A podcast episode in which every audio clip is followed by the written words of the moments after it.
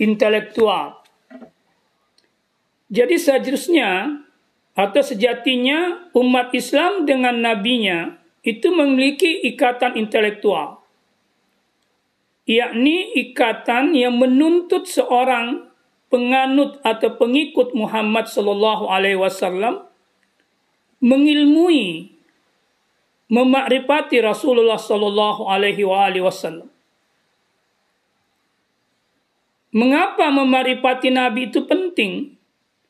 Karena Nabi adalah wasilah untuk bisa memaripati Allah Subhanahu wa taala.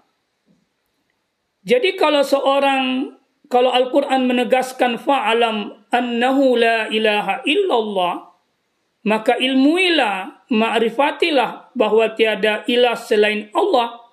Maka konsekuensi makna dari perintah itu juga adalah ma'rifatilah bahwa Muhammad itu adalah Rasul Allah. Karena ma'rifatullah sebagai awaluddin itu tidak bisa dipisahkan dengan ma'rifatul Rasul. Ini yang kita maksud dengan ikatan intelektual. Yang kedua, kebanyakan umat Islam itu minus ikatan emosional dengan Rasul Shallallahu Alaihi Wasallam. Kita mengaku beriman kepada Nabi tapi tidak mencintainya.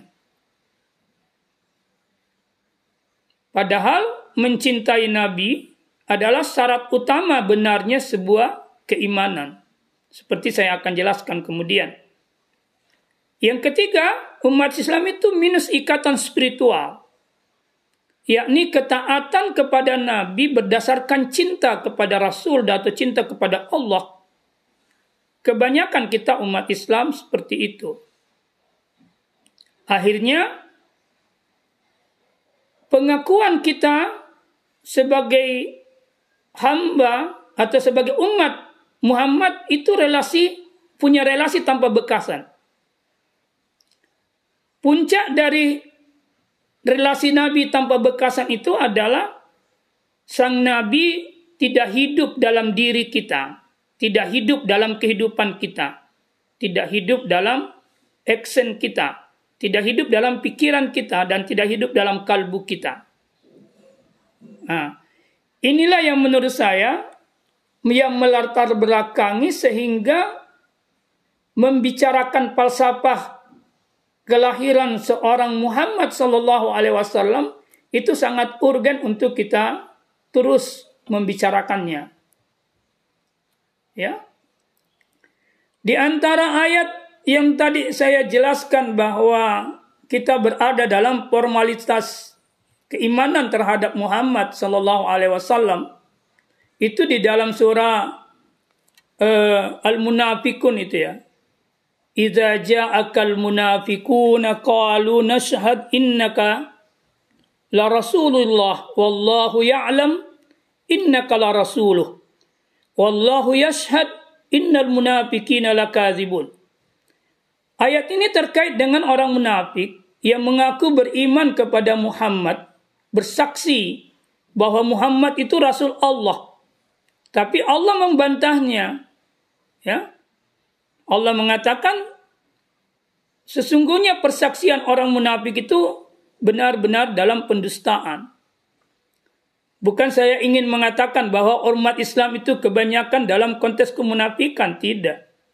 Tapi saya ingin mengatakan setiap saat mestinya kita mengapalasi diri apakah persaksian saya kepada Muhammad sudah benar pada persaksian yang sesungguhnya atau persaksian masih terjebak dalam kemunafikan atau mungkin dalam kepasikan dan seterusnya. Sehingga persaksian itu tidak memiliki bukti dan bekasan yang kuat dalam diri kita sebagai orang yang mengaku menjadi pengikut Muhammad. Bahkan boleh jadi secara syariat kita sangat taat. Tapi secara makna hakikat justru ketaatan itu hanya berhenti pada aspek zahir tapi tidak menembus pada aspek batin. Contohnya misalnya kasus yang terjadi pada Ibnu Muljam yang membunuh Imam Ali karamallahu wajah. dalam konteks ketaatan syariat itu luar biasa. Ibnu Mul Abdurrahman Ibnu Muljam itu. Tapi bagaimana bisa dia melakukan pembunuhan terhadap Imam Ali karamallahu wajah. Itu contoh misalnya.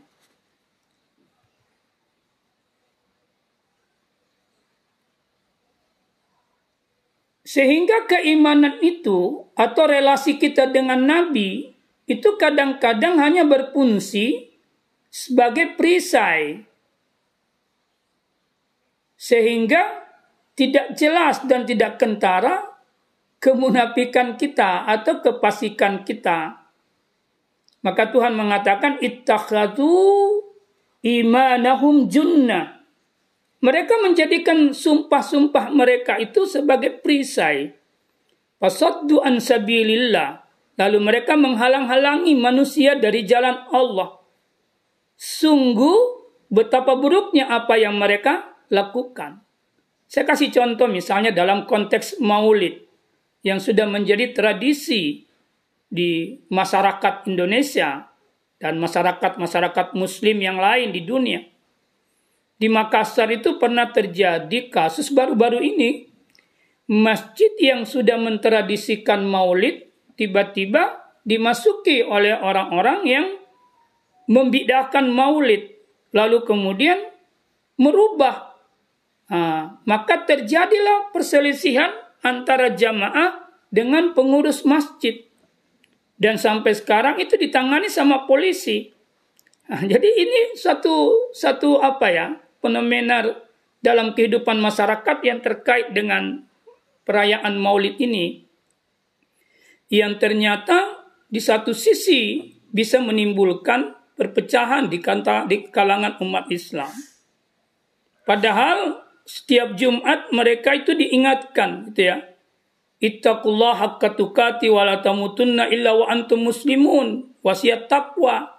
Tapi mereka jarang diingatkan wasiat yang kedua yaitu wa'tasimu bihablillahi jami'a wa la tafarraq.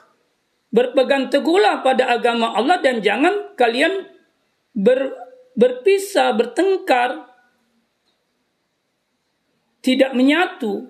Larangan untuk tidak menyatu atau larangan untuk berpecah belah itu sama kuatnya dengan larangan wala tamutunna illa wa antum muslimun dalam konteks ayat surah Al-Imran itu, maka tidak sewajarnya eh, tradisi maulid dalam merayakan maulid itu memecah belah umat Islam. Tidak. Tapi karena di sini ada ego spiritual, kira-kira seperti itu. Jadi ada ego spiritual terhadap apa yang dia miliki, yang ego spiritualnya itu tidak mampu melihat spiritualitas pada diri orang lain. Padahal spiritualitas yang itu sama dengan ada ada pada dirinya dan apa-apa yang ada pada diri orang lain. Ya, yang terkait dengan dalil intelektual itu misalnya Allah berfirman, "Wa ma arsalnaka illa kafatan linnas basiran wa nadhira walakin aksaran nas la ya'lamun." Jadi di sini Nabi Allah berfirman, sesungguhnya Tidaklah aku mengutus engkau Muhammad kecuali kepada seluruh manusia. Untuk apa? Sebagai pembawa berita gembira, mubashiran atau basira, wa nazira, memberi peringatan. Walakin aksaran nasi la ya'lamun. Aksarun nasi la ya'lamun. Tapi kebanyakan manusia itu tidak mengetahuinya. Klausa atau kalimat terakhir la ya'lamun ini itu mengisyaratkan makna bahwa seorang mukmin dituntut untuk memakrifati Muhammad sebagai nabi dan rasul. Kemudian yang terkait dengan emosional itu seperti saya sudah jelaskan tadi, itu dikatakan dalam sebuah hadis la yu'minu ahadukum hatta akuna akhabba ilaihi min walidihi wa waladihi wan nasi ajmain. Tidaklah dikatakan sempurna iman seseorang ketika dia tidak lebih mencintai Muhammad dan Allah ya dibanding mencintai Allah dibanding anaknya kedua orang tuanya dan manusia semuanya. Bahkan ada satu hadis kasusnya Umar bin Khattab radhiyallahu an itu disebutkan oleh eh, Abdullah ibnu Hisam itu dia katakan kunna ma'an nabi. Dulu kami bersama nabi. Wa huwa akhidun biyadih Umar ibnu Khattab radhiyallahu an anhuma lalu kemudian dia mengambil tangan Umar ibnu Khattab Faqala lahu Umar maka Umar berkata kepada Rasul ya Rasulullah La anta akhabbu ilayya min kulli syai'in illa min nafsi. Saya mencintai engkau ya Rasul ke, eh, melebihi segala sesuatu kecuali dengan diriku sendiri. Lalu Nabi mengatakan, pakalan Nabi, La wallati nafsi biyadih. Tidak, engkau belum mencintai, belum beriman kepada aku. Sesungguhnya demi Tuhan yang menguasaiku, hatta aku na akhabba ilaika min nafsik sampai engkau lebih mencintai diri, diri aku dibanding dirimu sendiri. Lalu faqala Umar, lalu Umar berkata, "Fa innahu an." Sekarang saya mencintaimu Rasulullah melebihi mencintai diriku sendiri. Lalu Nabi mengatakan, "Al-an ya Umar, hari ini sudah sempurna keimananmu kepada aku." Bahkan ada hadis lain yang diriwayatkan oleh At-Tabari dia mengatakan wallahi innaka la uhibbu ilayya min nafsi. Ini ada seorang datang kepada Nabi dia berkata, "Demi Tuhan, aku bersumpah tidaklah aku mencintaimu melebihi dari diriku sendiri. Aku mencintaimu melebihi diriku sendiri." Termasuk melebihi cintaku kepada keluargaku, hartaku.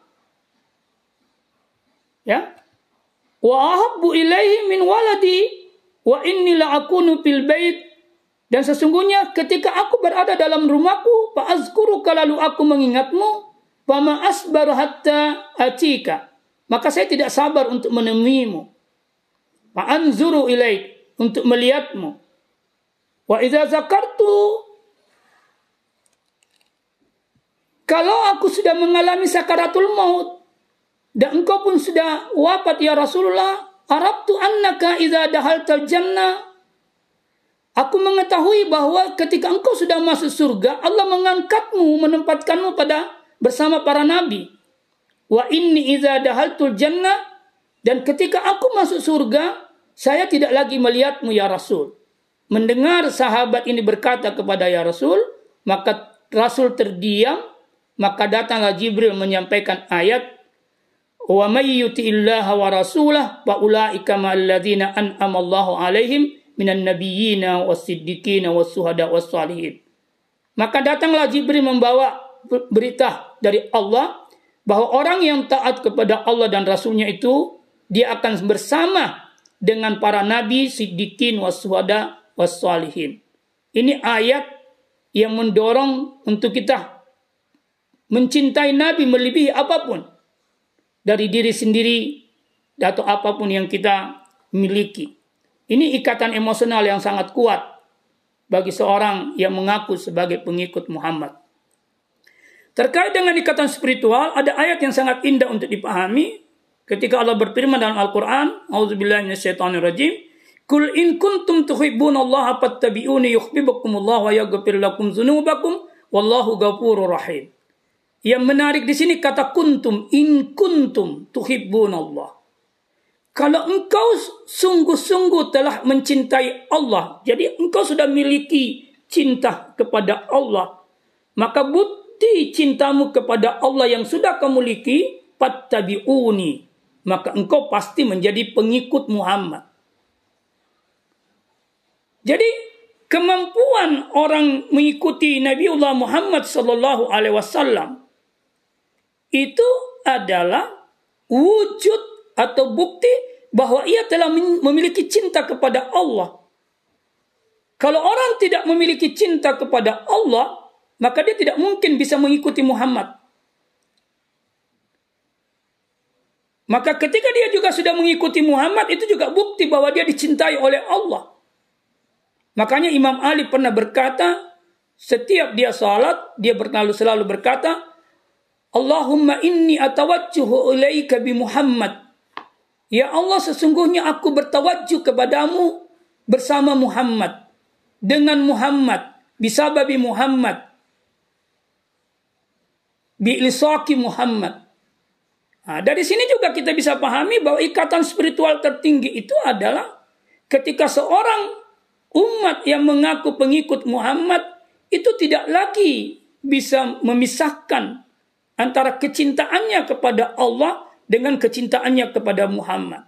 Kecintaannya kepada Allah mewujud dalam ketaatan kepada Muhammad dan kecintaannya kepada Muhammad mewujud dalam ketaatan kepada Allah Subhanahu wa taala. Inilah yang saya katakan ini yang kurang, ini yang hilang dalam masyarakat muslim.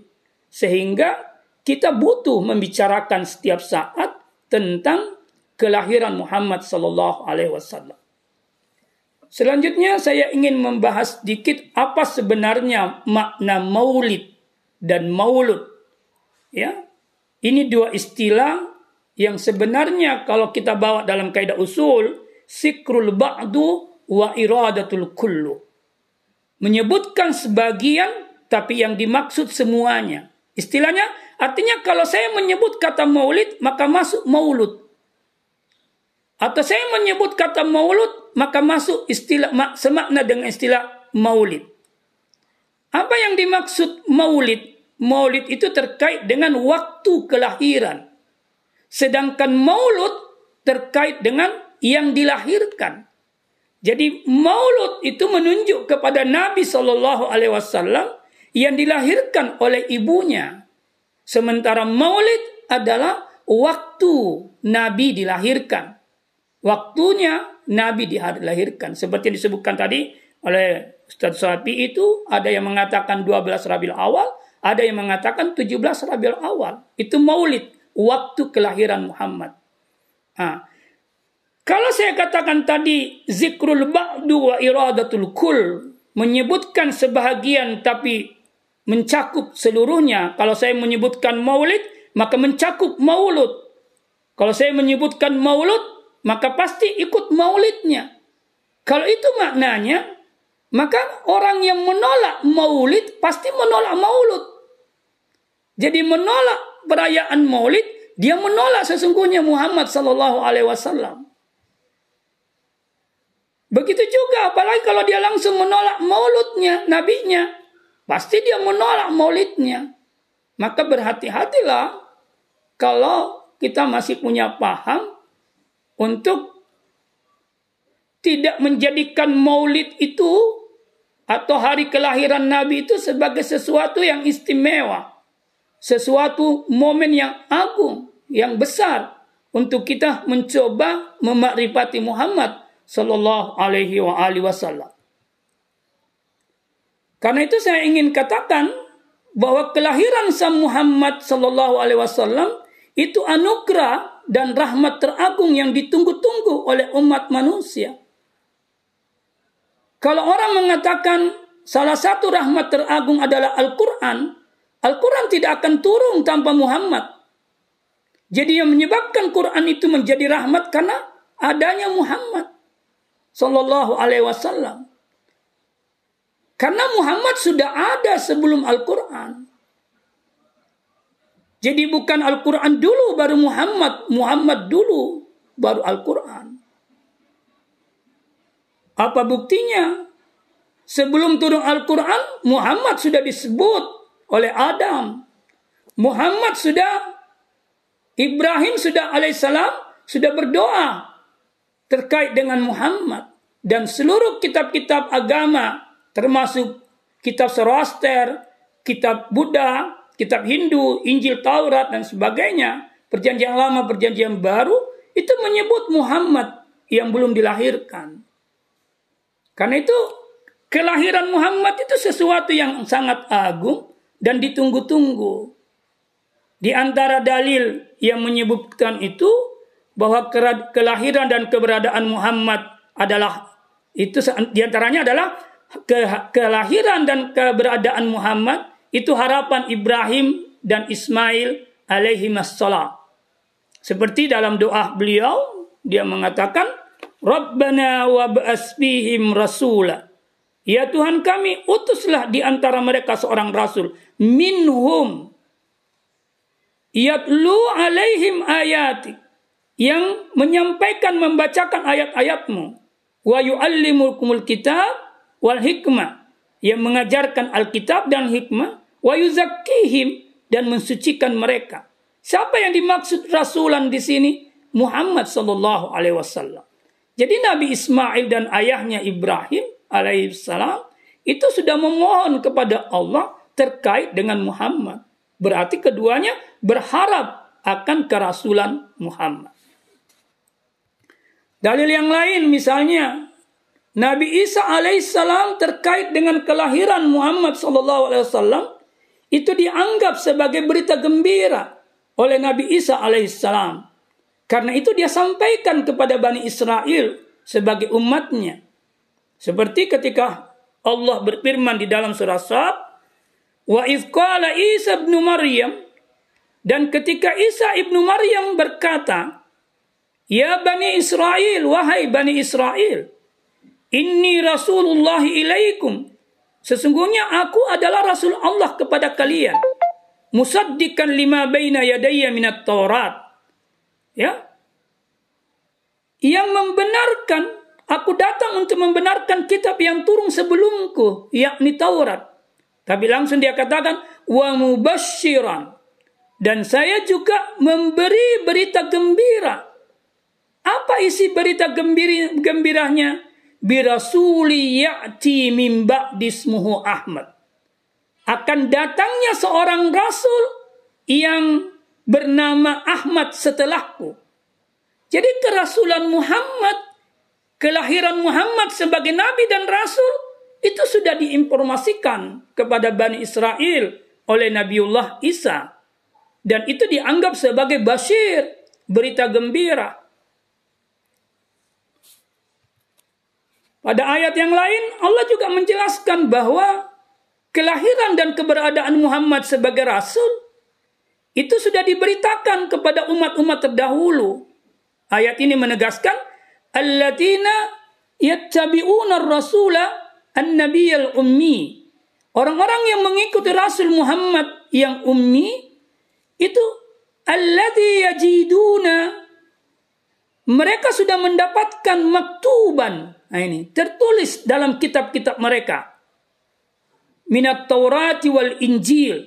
Seperti saya katakan tadi bahwa Muhammad kelahiran dan eh, keberadaan Muhammad sebagai seorang nabi dan rasul itu sudah termaktub dalam kitab-kitab sebelumnya. Itu di antara dalil Al-Quran. Sementara dalil lain dalam bentuk hadis Nabi bersabda, "Ya ayuhan nas, innama ana rahmatun muhtad." Wahai manusia, sesungguhnya aku adalah kado kasih sayang dari Allah. Nah, ini menarik nih. Nabi mengaku sebagai kado kasih sayang dari Allah. Artinya kelahiran Muhammad itu adalah bentuk rahmatnya Allah ini menunjukkan bahwa kelahiran Muhammad sebuah kebutuhan bagi manusia. Kebutuhan fundamental, kebutuhan primer bagi manusia. Karena Muhammadlah yang membawa ajaran agama. Dan agama itu kebutuhan primer manusia. Muhammadlah yang menjadi abur arwah, bapaknya roh. Yang bisa mensucikan rohani manusia dengan cara mengikutinya. Itu juga kebutuhan manusia. Sehingga sebenarnya ketika Nabiullah Muhammad sallallahu alaihi wasallam diabaikan, dicuekin atau ditinggalkan, maka sesungguhnya dia tidak memenuhi kebutuhannya yang paling fundamental. Dan ketika kebutuhan paling fundamental dari sekian banyak kebutuhan primer ini, yakni agama yang dibawa Muhammad wasallam maka tidak ada makna pemenuhan kebutuhan-kebutuhan primer yang lain. Karena justru kebutuhan-kebutuhan primer yang lain, misalnya sandang, pangan, papan, dan seks ini, ketika dia tidak dicahayai dengan risalah Muhammad, maka dia bukan menguntungkan manusia, tapi justru mengantar manusia kepada kerugian. Itulah sebabnya posisi Muhammad yang demikian atau posisi kelahiran Muhammad sallallahu alaihi wasallam yang demikian ditunggu-tunggu, diharapkan oleh para nabi yang memiliki kesucian rohani yang tinggi maka Allah perintahkan umat itu harus menyatakan dan memperlihatkan kegembiraannya kepada dengan kelahiran Muhammad. Seperti Al-Quran mengatakan, Kul bipadlillah wa birahmatihi fabizalika falyafrahu. Katakan Muhammad, ini Allah perintahkan kepada Nabi Allah supaya dia mengatakan apa yang diperintahkan. Bahwa dengan anugerah Allah wa birahmatihi dan rahmatnya. Yang dimaksud rahmat dalam konteks ayat ini oleh para mufassir adalah Muhammad sallallahu alaihi wasallam. Bukankah Nabi disebut wa ma arsalnaka illa rahmatan lil alamin. Sesungguhnya aku mengutusmu Muhammad sebagai rahmat bagi seluruh alam, bukan saja bagi manusia, bagi makhluk yang lain, binatang, tumbuhan, dan apa pun yang merupakan ciptaan Allah yang kemudian disebut Al-Kaun, itu Muhammad berfungsi sebagai rahmat bagi mereka. Maka Tuhan mengatakan, Babizalika, dengan kelahiran dan keberadaan Muhammad, hendaklah kalian yafrah, bergembira. Maka orang yang tidak bergembira dengan kelahiran Muhammad itu patut untuk mengoreksi dan mempertanyakan kembali keimanannya kepada Muhammad. Apa palsu atau benar? Di waktu Nabiullah dilahirkan di Makkah, Abu Lahab saja itu bergembira dengan kelahiran Muhammad. Abu Lahab yang akhirnya memusuhi Rasul, itu ketika dia mendengarkan kelahiran Muhammad yang dibawa oleh budaknya yang bernama Zuaiba, apa tindakan kegembiraan? Abu Lahab sangat gembira. Apa role model yang dilakukan Abu Lahab untuk merespon kelahiran Muhammad sebagai wujud kegembiraan? Suaibah itu dimerdekakan. Nah, ini. Jadi sebenarnya apa yang kita lakukan dalam konteks Maulid Nabi dengan berbagai role model itu, itu adalah wujud kegembiraan. Selama role model itu tidak ada di sana kemaksiatan, maka itu boleh. Maka itu bukan bid'ah. Ya. Bukan sesuatu yang terlarang. Itu sunnah hasanah. Dan yang bisa membuat sunnah hasanah tidak dibatasi hanya pada ulama rasidin. Tidak. Tapi siapa saja umat Muhammad itu bisa membuat sunnah hasanah. Tidak terbatas pada mereka. Ya. Seperti yang kita sudah lakukan hari ini. Rasulullah juga mencontohkan bahkan Rasulullah sendiri merayakan hari kelahirannya itu di dalam hadis Ibnu Abi Qatada. Jadi Abi Qatada pernah berkata, "Anna Rasulullah sallallahu alaihi wasallam su'ilah." Rasulullah sallallahu alaihi wasallam itu ditanya, "Anis saumil anisawmi yaumil isnain tentang puasa beliau di hari Senin. Waqala maka Rasul berkata, "Zaka yaumu wulidtu pi." Kenapa saya puasa pada hari Senin itu? Karena pada hari Senin itu aku dilahirkan. Ini dalil yang tidak bisa terbantahkan bahwa Nabi melakukan perayaan terhadap hari kelahirannya secara spiritual. Wujud spiritualitasnya adalah berpuasa pada hari itu. Bahkan dia katakan, wa yaumu buistu. Alasan kedua saya berpuasa pada hari Senin karena pada hari itu aku diutus sebagai nabi dan rasul. Wa yauma unsila alayya Dan pada hari itu Al-Quran diturunkan. Ini tiga peristiwa yang sangat yang bersimultan, tidak terpisahkan, yakni kelahirannya, bi'sanya, pengutusannya sebagai nabi dan rasul dan diturunkan Al-Qur'an. Ini tiga peristiwa yang penting yang tidak dipersahkan yang mesti untuk dirayakan. Maka kalau ada orang lagi yang berkata peringatan nuzulul Quran itu bid'ah, ini menolak hadis riwayat Muslim. Kalau ada orang yang mengatakan memperingati Isra Mi'raj itu bid'ah, menolak hadis ini. Kalau ada yang mengatakan memperingati hijrah Nabi itu bid'ah, menolak hadis ini. Karena semua itu momen-momen penting yang dialami oleh Rasul, di mana momen-momen ini bisa digunakan untuk umat Islam untuk mereview kembali kemakrifatannya kepada Rasul. Gerakan sosial dia membangun atau menghidupkan Rasul dalam dirinya.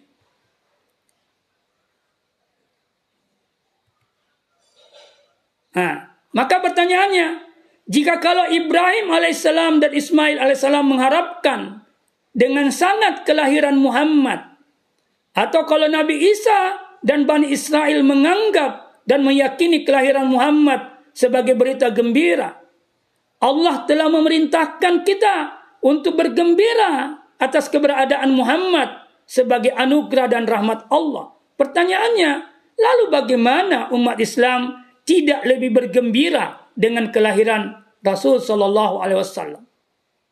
Sekali lagi saya ingin tegaskan bahwa Maulud atau Maulid Rasul adalah role model kegembiraan atas kelahiran sang nabi dan rasul Allah seperti yang kita biasa tradisikan dalam kehidupan kita. Bahkan saya ingin mengatakan Maulid Rasul itu adalah hari raya, Yaumul Id umat Islam. Kedudukannya tidak jauh berbeda dengan Idul Adha dan Idul Fitr. Bahkan kita tidak akan sampai kepada bergembira karena mencapai fitrah yang sempurna setelah Ramadan atau beridul adha karena kita memiliki kemampuan untuk mengendalikan hawa nafsu kita sehingga kita berkorban untuk orang-orang yang tidak mampu itu tidak mungkin terjadi kalau seseorang itu tidak memakrifati rasul tidak mencintai rasul tidak menghidupkan Rasul dalam dirinya. Itu tidak mungkin.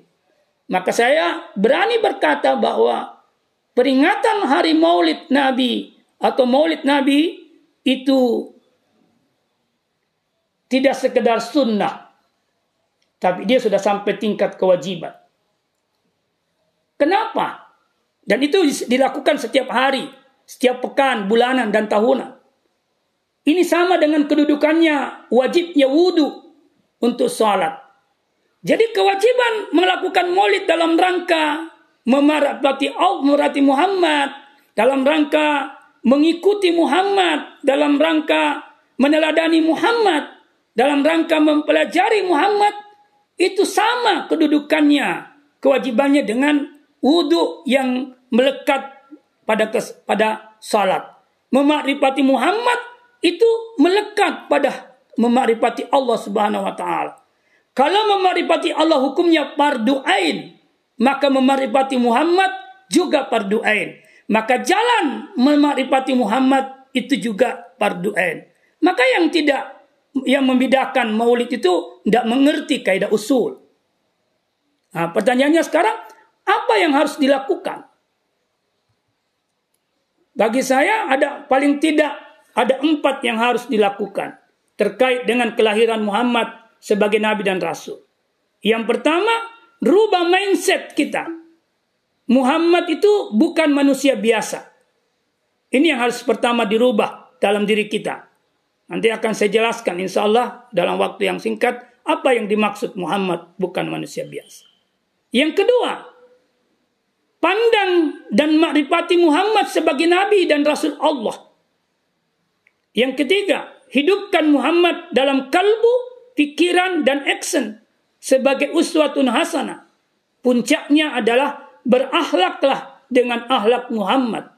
Orang yang berakhlak dengan akhlak Muhammad, insya Allah dia berakhlak dengan akhlaknya Allah. Nah, kita lihat ya Bagaimana mengenali Muhammad lewat namanya? Ada seorang Yahudi bertanya kepada Nabiullah Muhammad, Salahu Yahudiyun anit tasmiyatihi bi Muhammad wa Ahmad wa Abul Qasim wa Bashir wa Nadir wa Da'in. Yahudi itu bertanya kepada Nabi, Hei Rasul, kenapa engkau dinamai Muhammad? Kenapa engkau dinamai Ahmad? Kenapa engkau dinamai Abul Qasim? Bashir wa Nazir wada.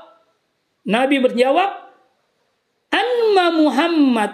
Saya dinamai Muhammad fa inni mahmudun fil ard. Karena saya yang paling terpuji di bumi. Wa amma wa amma Ahmad fa inni mahmudun fis sama. Dan saya dinamai Ahmad karena saya yang paling terpuji di langit. Salah satu makna mahmudun fil ard terpuji di, di bumi artinya apa? Tidak ada manusia yang paling mulia ahlaknya dalam interaksi horizontal baik terhadap manusia maupun terhadap makhluk-makhluk Tuhan yang lain kecuali Muhammad. Sementara yang dimaksud dengan Ahmad Mahmudun Pisama tidak ada orang dari hamba Tuhan yang paling dekat kepada Allah paling sempurna penghambaannya kecuali Muhammad sallallahu alaihi wasallam. Lalu disebut wa amma Abul Qasim. Saya dinamai Abul Qasim fa inna Allah azza wa jalla yaqsimu yaumal qiyamah kismatan nari faman kabara bi minal awwalin wal akhirin. Wa pinnar wa yuqsimu kismatul jannah faman amana bi wa aqarra bi nubuwati fabil jannah. Saya disebut Abul Qasim karena sayalah yang membagi kelompok ini di neraka dan kelompok ini di surga. Siapa yang menolakku dan kafir kepadaku, maka dia di neraka. Dan siapa yang menerima nubuahku dan mengikuti eh, risalahku, maka dia surga. Lalu dikatakan, saya dinamai doa karena saya menyuruh manusia untuk beragama dengan agama Allah Azza Jalla. Saya dinamai Nazir karena saya yang memperingati manusia tentang neraka. Dan saya disebut Bashir karena saya membawa berita, berita gembira tentang surga. Jadi penamaan Muhammad dengan berbagai nama yang diberikan Allah kepadanya itu sudah menggambarkan kemuliaan Muhammad. Di sini kita sudah bisa memaknai bagaimana kita mencontohi Muhammad dari segi ahlaknya, bagaimana mencontohi Muhammad dari segi ibadahnya, bagaimana mencontohi Muhammad dalam mendidik, membimbing umatnya dan sebagainya.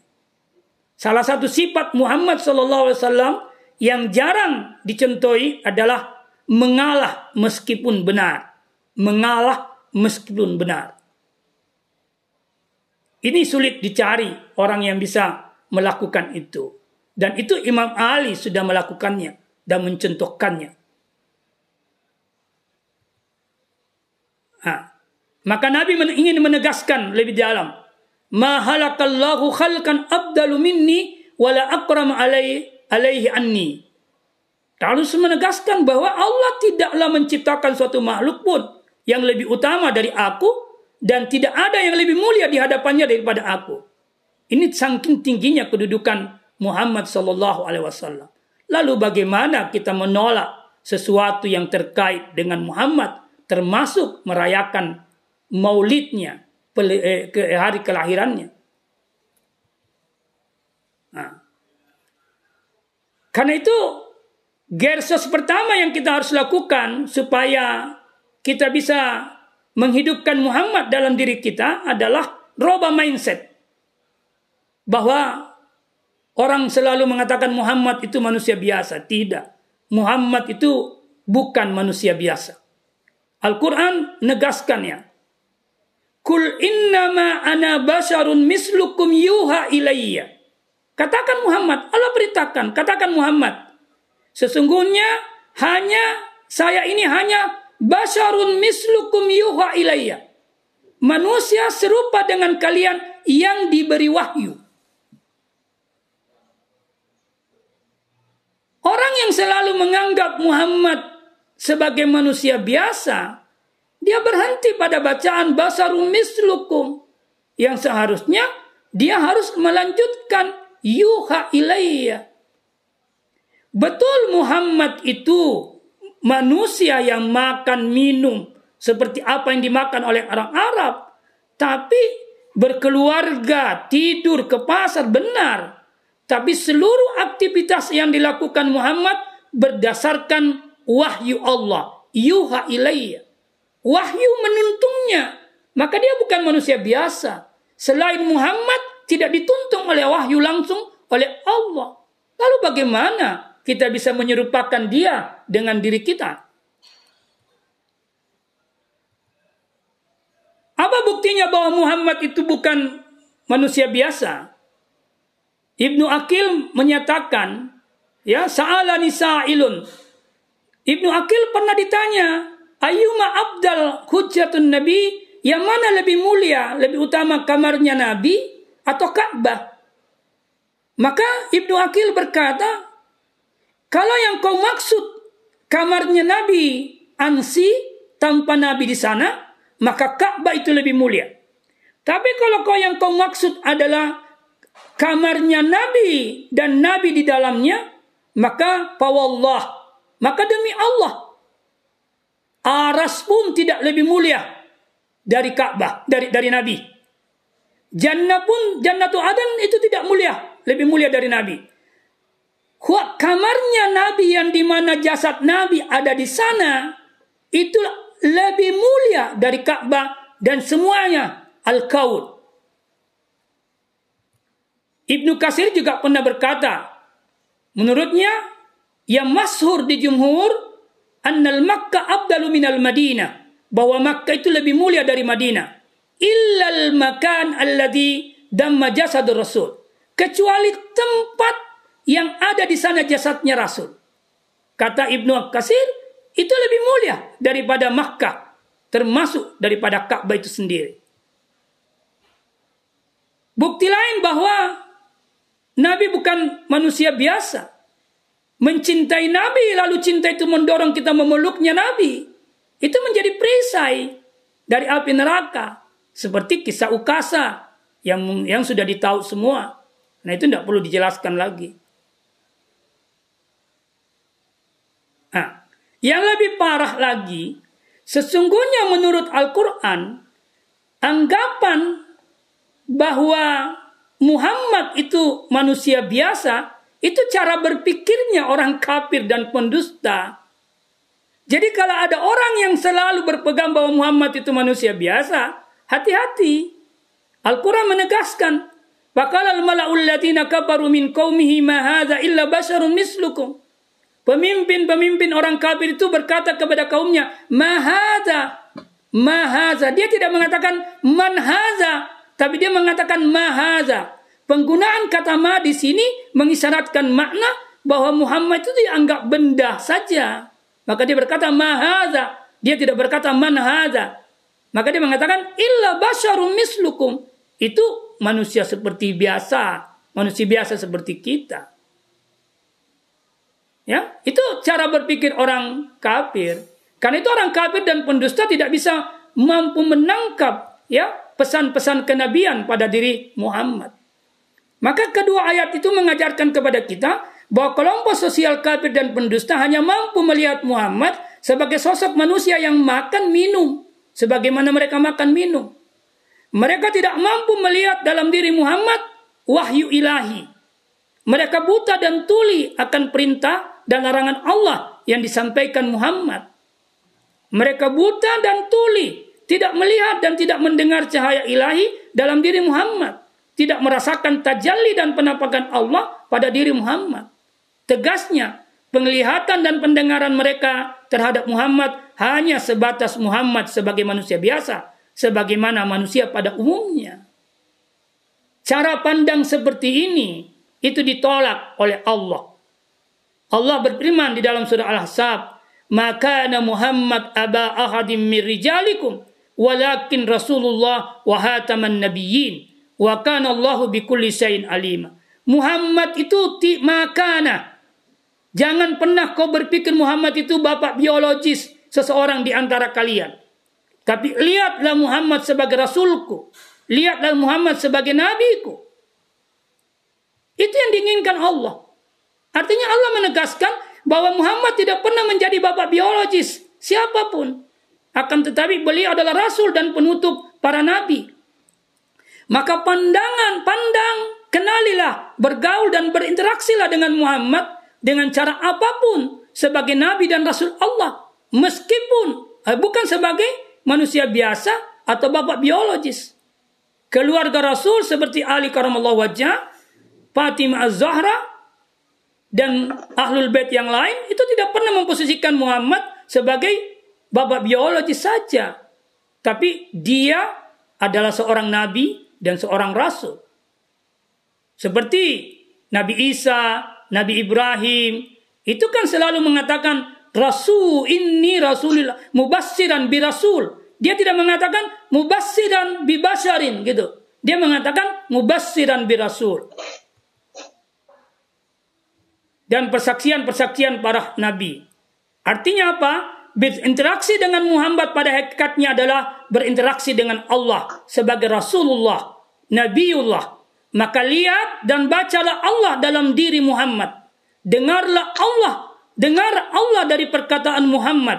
Sahadari kehadiran Allah dalam diri Muhammad. Bukankah Muhammad adalah Nabi dan Rasul Allah?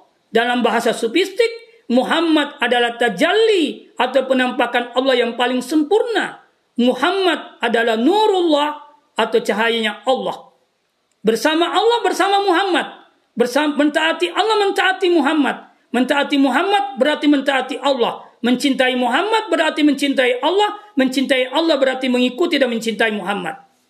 Muhammad adalah wasilah menuju Allah. Tidak ada yang dapat menuju Allah tanpa menjadikan Muhammad sebagai wasilahnya. Siapa pun yang menganggap dan memposisikan Muhammad sebagai manusia biasa, sungguh dia telah merendahkan, meremehkan, bahkan boleh jadi telah mengingkari Muhammad sebagai nabi dan rasul tanpa ia sadari. Gerakan sosial yang ketiga, hidupkanlah Muhammad dalam diri dan kehidupan kita. Ini sebenarnya poin-poin yang hak makna substansial dari perayaan Maulid. Rasul bersabda, "Ana minallah wal mu'minuna minni." Saya dari Allah dan orang-orang mukmin itu dari Rasul. Artinya apa ketika Nabi mengatakan wal mu'minuna minni? Artinya, hai orang-orang mukmin, hidupkan Muhammad dalam dirimu sehingga ketika orang melihatmu yang dia lihat Muhammad. Ketika orang memandangmu yang dia pandang Muhammad. Ketika orang mendengarmu, yang dia dengar Muhammad yang berbicara. Itu yang dimaksud Muhammad hidup dalam diri. Muhammad harus dihidupkan dalam kalbu kita, maka cintai dia. Muhammad hidup dalam pikiran kita, maka makrifati Muhammad lewat Quran dan keluarganya. Muhammad hidup dalam action kita, bumikan dan amalkan risalah-risalahnya dalam aktivitas kita. Dengan kata lain, jadikan Muhammad uswatun hasanah dalam seluruh aspek kehidupan kita. Karena orang yang menjadikan Muhammad sebagai uswatun hasanah itu dia sudah memiliki karakter dia adalah pencari ridha Allah. Dia adalah orientasinya hidup untuk akhirat. Ahli zikir. Seperti ayat yang kita sudah hafal bersama. Gerakan sosial yang keempat adalah ini puncaknya sebenarnya berahlaklah dengan ahlak Muhammad. Al-Quran mengatakan innaka la ala khuluqin azim. Sesungguhnya engkau Muhammad benar-benar berbudi pekerti yang luhur. Kalau Allah saja mengakuinya, lalu bagaimana kita tidak mencontohinya? Maka ahlak Muhammad itu misalnya empatinya atas umat sangat kuat. Dia senantiasa memohonkan ampun kepada umatnya. Dia pemaaf, penyabar, lemah lembut. Dia rahim, dia ra'ub. Dia ingin seumatnya semua selamat. Ini semua ahlak-ahlak yang ada pada diri Muhammad sallallahu alaihi wasallam yang selalu sejatinya kita hidupkan dalam diri kita. Kesimpulannya adalah Maulid Rasul merupakan hari kegembiraan umat manusia, terkhusus umat Islam. Perayaan atau Idul Maulid Nabi sejatinya ditegakkan setiap waktu, setiap hari, setiap pekan, setiap bulan, setiap tahun Hakikat makna maulid, perayaan maulid sebagai hari kegembiraan adalah bagaimana kita berusaha untuk senantiasa melakukan gerakan sosial untuk memakrifati Muhammad sallallahu alaihi wasallam lewat Al-Qur'an dan itrahnya dan menghidupkan Muhammad wasallam dalam diri baik secara pribadi maupun secara sosial masyarakat. Saya kira ini yang saya bisa sampaikan sebagai pengantar diskusi kita. Terima kasih. Bila itu bidaya. Assalamualaikum warahmatullahi wabarakatuh.